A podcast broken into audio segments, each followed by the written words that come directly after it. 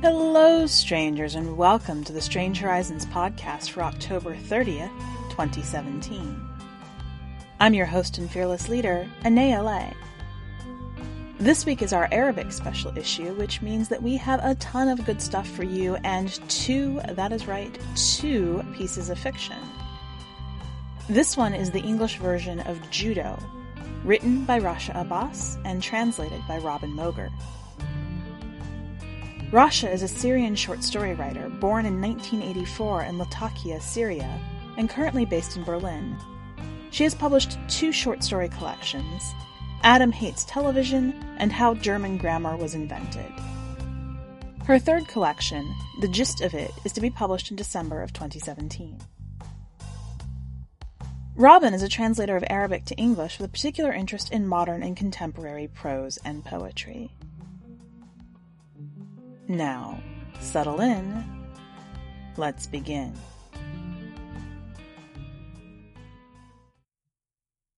Judo. Written by Rasha Abbas. Translated by Robin Moger.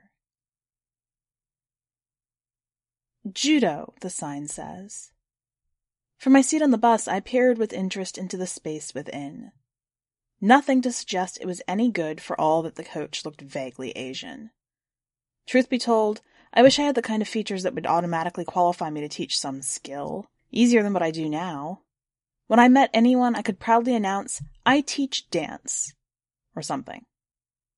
Facing me on the bus sat two women who seemed to be from the Gulf.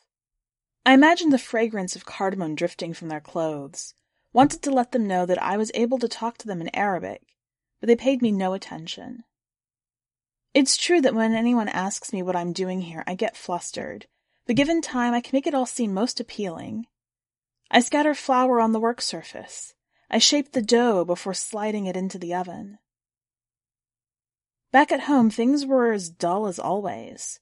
Would have been, that is, were it not for the young man in the building over the street, always standing dapper at his window wearing his striped woolen shawl.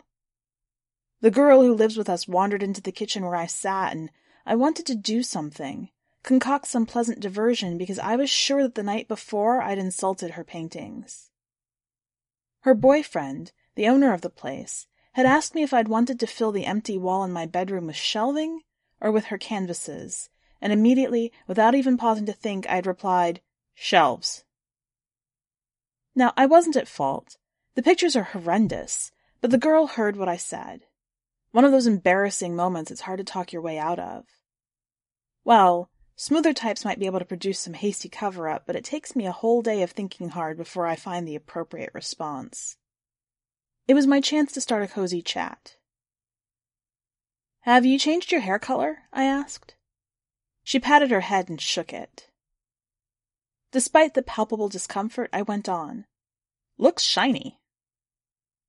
She said nothing in response, and I went back to looking out of the window. If I wasn't to go mad, I felt, if the situation wasn't to take control of me to an exhausting degree, I needed to write a letter to that young man. I took a lined sheet of yellow paper and a pen. Dear young man standing at the window, I wrote. I paused for a moment, then added, in a beautiful shawl. Settling into a position fit for serious correspondence, I went on, I think I know why you never leave your room and go out to meet other people. When I was little and living in Moscow while my father was working there, my family used to send me round to the neighbors to play with their kid, a boy my age. They were the only other Arab family in the neighborhood. But every time his mother opened the door to me, he'd run off and hide in the closet, and so I would go home and play by myself. I later found out that he had behavioral problems, and his parents' attempts to make him play with me only made him more nervous. So don't be upset and hide if I come into your room. I'll take good care of you.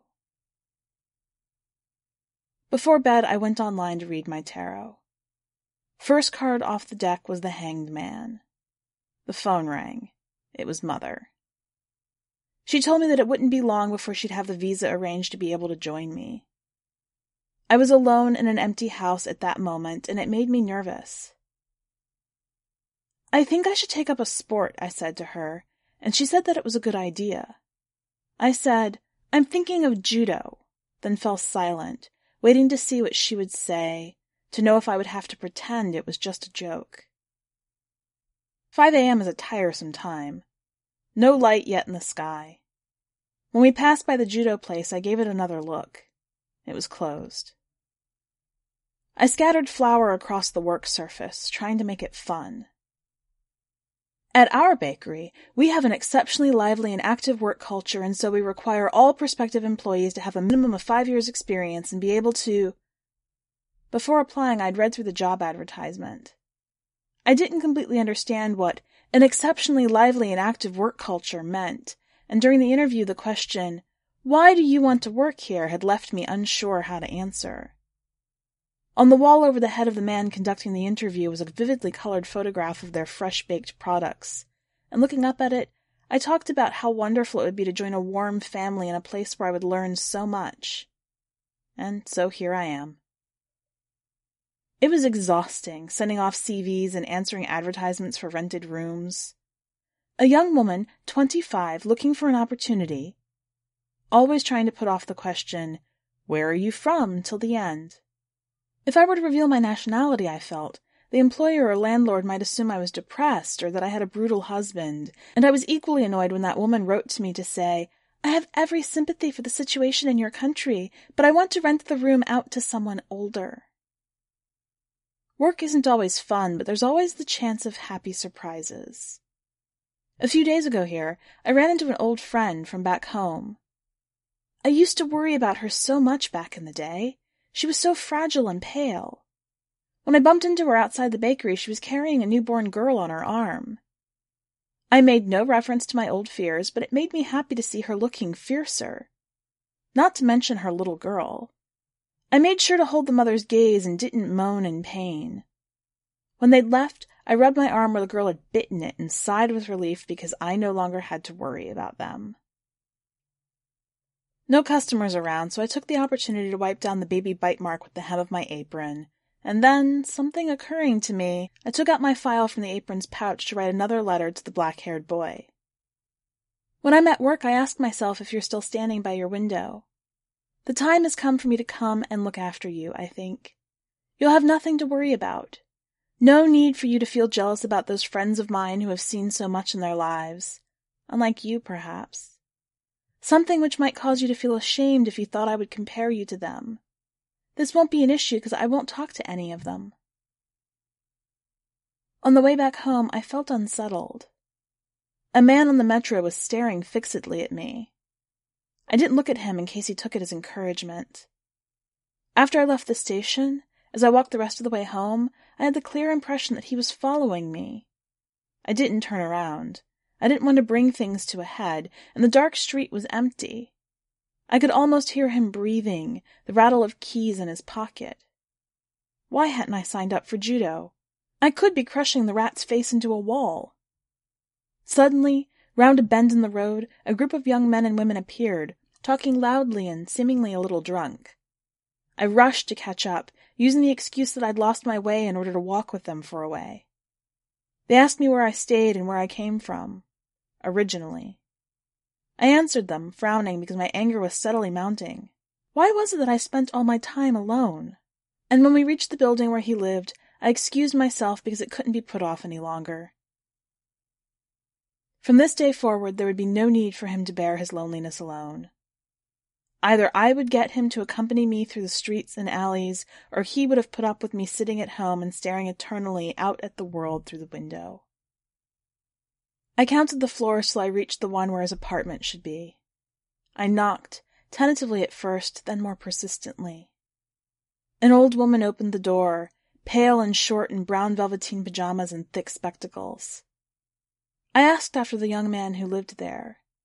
I needed to see him about an important matter, I said. She answered me in a language I didn't understand, waving her hands in the air. I didn't know exactly what was wrong with him, I told her, but there was no need to worry, and she started shouting and tried to prevent me coming inside. I told her that this condition of his was no reason for him to stay shut up in his room, and that I was there on behalf of the authorities, licensed to remove children from their families' care if mistreatment could be proved. I pushed her aside and went in, heading for his bedroom, but before I could swing the door open, I felt a stunning pain in the back of my head. I stroked the spot, then looked down at my hand and calmly turned to face the terrified old woman. Please forgive me, but I was simply furious. Your mother trying to murder me with a silly little flower pot? It's not right. If I hadn't dealt with the situation, I wouldn't then have been free to make a dash for your bedroom and see it from the inside for the first time. On the hook facing the window, they've hung your beautiful woolen shawl. You aren't there, but, as I told you, I know just what needs to be done. I know you're hiding in the closet, frightened perhaps by what's just transpired outside, and I'm running towards you like never before.